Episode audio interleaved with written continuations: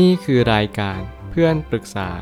เป็นรายการที่จะนำประสบการณ์ต่างๆ มาเล่าเรื่อง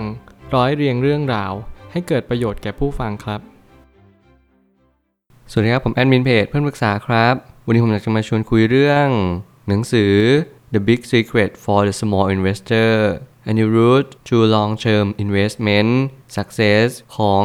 Joel Greenblatt นี่คือหนังสือเล่มหนึ่งที่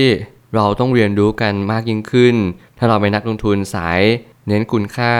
เพราะว่าจริงๆแล้ว การที่เราเป็นนักลงทุนแบบเน้นคุณค่าเนี่ยนั่นหมายความว่าสิ่งที่เราต้องคำนึงมากที่สุดนั่นก็คือ ความรู้แล้วก็ประสบการณ์ ความรู้ประสบการณ์เนี่ยมันหมายความว่าเราจะต้องตกผลึกในระยะเวลา 5 ปีถึง10 ปีขึ้นไป ผมมีความคิดเห็นว่าการลงทุน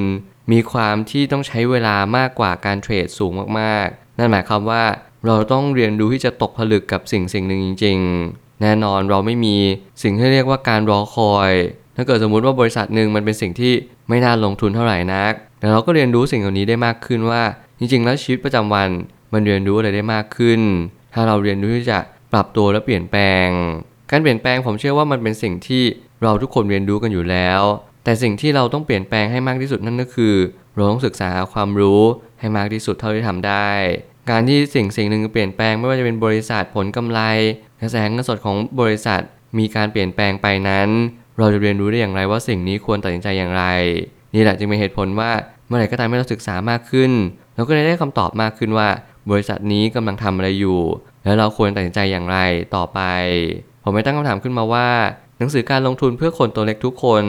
ที่อยากจะลงทุนระยะยาวอย่างไรให้ประสบความสำเร็จ ผมก็เป็นคนตัวเล็กคนหนึ่งเหมือนกัน แล้วผมก็เชื่อว่าทุกคนที่กำลังเริ่มต้น ในสายอาชีพของการลงทุน หุ้นก็คือตราสารหนึ่งที่เราสามารถที่จะลงทุนได้ แต่การนั้นเราต้องยอมรับก่อนว่าการลงทุนสินทรัพย์เหล่านี้มันไม่ได้มีหน้าตาอะไรที่มันดีมากมาย นั่นหมายความว่าเวลาคนมองมาเนี่ยเขาจะมองด้วยสายตาท่าทีว่าโอ้โห สินทรัพย์นี้มันจะมั่นคงจริงหรือเปล่า ผลตอบแทนเนี่ยมันจะได้เป็นต่อเดือน เหมือนกับเงินเดือนในสิ่งที่เราทำบริษัทหรือเปล่า สิ่งนี้ผมกล้าพูดอย่างเต็มปากเลยว่า เราจะไม่มีความมั่นคงจากหุ้นแน่นอน ถ้าเราไม่เรียนรู้ที่จะลงทุนอย่างถูกวิธี ถ้าเกิดสมมติเราวงเล็บนิดนึงว่า จริงๆ แล้วเราไม่จำเป็นต้องให้ใครรู้ว่า เราสามารถลงทุนได้อย่างถูกวิธีหรือยัง เพียงแต่สิ่งหนึ่งที่เราต้องเช็คมากขึ้นเรื่อยๆ นั่นคือผลตอบแทนที่มันมีเข้ามาอย่างต่อเนื่อง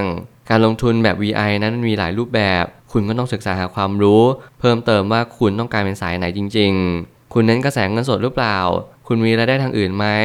สิ่งหนึ่งที่เป็นกลยุทธ์ที่คุณต้องศึกษาก่อนอย่างแรกเลย ในการที่คุณเข้ามาลงทุนแบบนี้เนี่ย คุณต้องเรียนรู้อะไร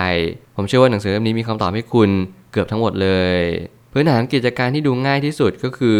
กำไรและขาดทุน เราโฟกัสตรงนี้ไว้ก่อนอันดับแรก แล้วค่อยศึกษาต่อยอดไปแน่นอนกำไรขาดทุนมันเป็นสิ่งที่เรามองเห็นตั้งแต่แรกอยู่แล้วในการที่เราอ่านงบดุล รืองบบัญชีรับรายจ่าย ในสิ่งเหล่านี้มันคือสิ่งที่สะท้อนบริษัทหนึ่งเนี่ยเขาสามารถที่จะหักลบกลบหนี้เขามีวิธีการอย่างไรที่ทำให้งบออกมานั้นสามารถกำไรเติบโตได้เรื่อยๆนี่ความท้าทายอีกชนิดหนึ่งเหมือนกันที่เราต้องศึกษาและแสวงหาว่าบริษัทใดนั้นสามารถสร้างผลตอบแทน แบบดอกเบี้ยทบต้นได้ต่อเนื่องเรื่อยๆ ไม่ว่าจะเป็นงบกระแสเงินสดหรืองบอื่นๆ ก็ตาม ก็จำเป็นจะต้องเรียนรู้จักมันเหมือนกัน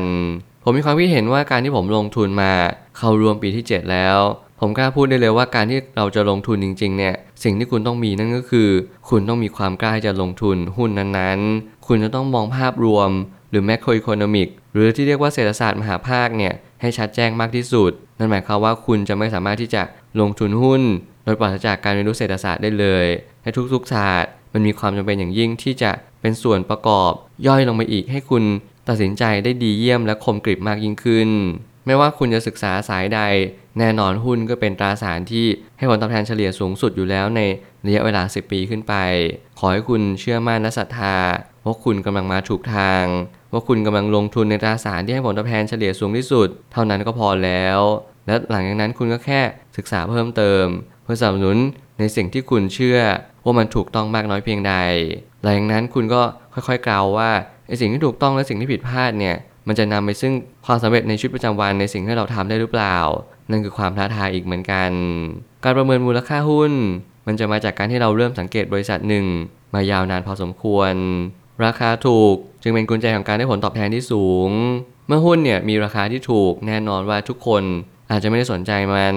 แน่นอนนักลงทุนทุกคนที่เห็นหุ้นราคาถูกเขายอมชื่นชอบมัน แต่การเทรดนั้นไม่ได้ชอบหุ้นราคาถูก ราะแน่นอนคาว่าถูกไม่มีอยู่จริงบนโลกใบนี้ ถ้าเกิดสมมุติเราซื้อราคาถูกจริง ๆ เราต้องประเมินมูลค่าหุ้นให้ออกอย่างชัดแจ้งเลย แต่ละคนนั้นมีมุมมองที่มองประเมินมูลค่าบริษัทไม่เหมือนกัน บางคนประเมินมูลค่าจากสินทรัพย์ บางคนประเมินมูลค่าจากกำไร หรือบางคนอาจจะประเมินมูลค่าจากกระแสเงินสดอิสระ สิ่งเหล่านี้เป็นสิ่งที่เราค่อยๆเรียนรู้ไปเรื่อยๆและเราค่อยๆเกลาในสิ่งที่เราเป็นในทุกๆวันว่าเราโฟกัสในอะไรมากที่สุด เราคิดว่าอะไรเป็นปัจจัยสำคัญที่ทำให้บริษัทนั้นอยู่รอด หรือว่าไปต่อได้และเติบโตในอนาคตต่อไป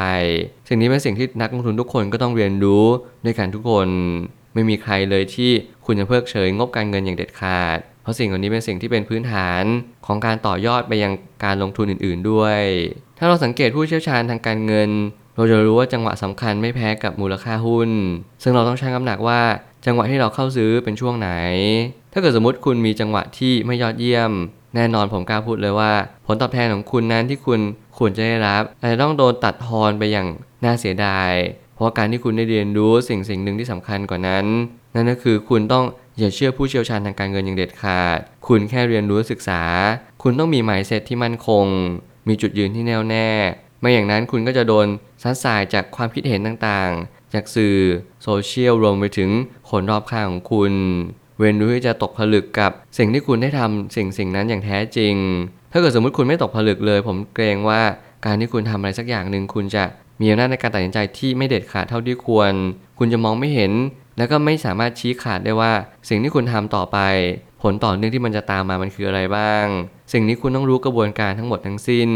หุ้นหุ้นหนึ่งบริษัทบริษัทหนึ่งมันมีแนวโน้มมันมีเทรนเทรนหลักมันคืออะไรกำไรนั้นเติบโตหรือเปล่า มุมมองผู้ถือหุ้น และมุมมองของตลาดที่รับรู้ว่าบริษัทนี้เนี่ยจะเติบโตต่อไปได้หรือเปล่า เป็นสิ่งที่ทุกคนก็จำเป็นจะต้องติดตามข่าวสาร และศึกษาบริษัทหนึ่งด้วยเข้าใจ business model มันอย่างแท้จริง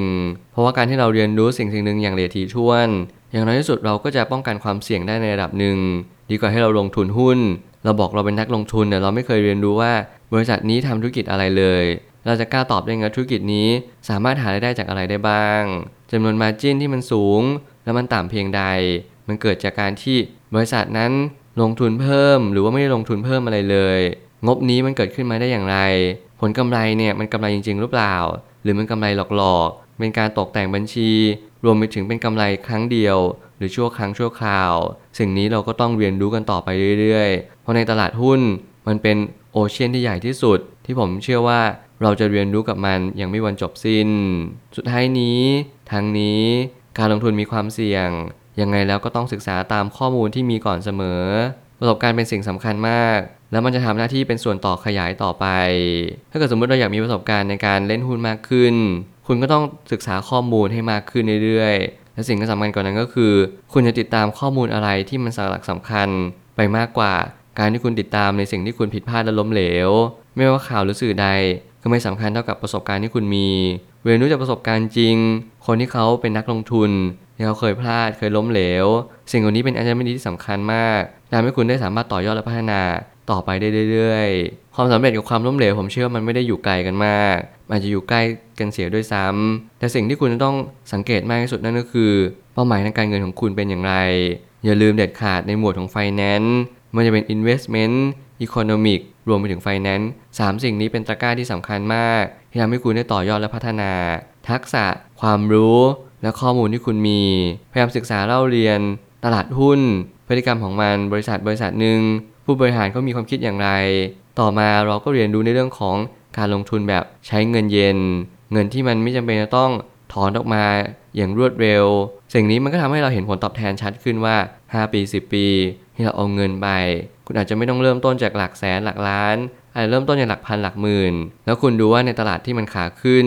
การลงทุนในบริษัทที่ดีเยี่ยม เขาสามารถสร้างอะไรให้กับเราได้บ้าง นี่แหละคือตัวชี้วัดและสถิติที่เห็นชัดที่สุดในของทุกๆ คน ขอให้ทุกคนพยายามโฟกัสในสิ่งที่ตัวเองทำไม่ต้องสนใจสิ่งที่คนอื่นพูด เพราะสิ่งที่เราทำนั้นกำลังชี้วัดในสิ่งที่เราเป็นในอนาคตสื่อไป ผมเชื่อทุกปัญหาย่อมมีทางออกเสมอ ขอบคุณครับ รวมถึงคุณสามารถแชร์ประสบการณ์ ผ่านทาง Facebook Twitter และ YouTube และอย่าลืมติด hashtag เพื่อนปรึกษาหรือ f r ร e n d Talk ด้วยนะครับ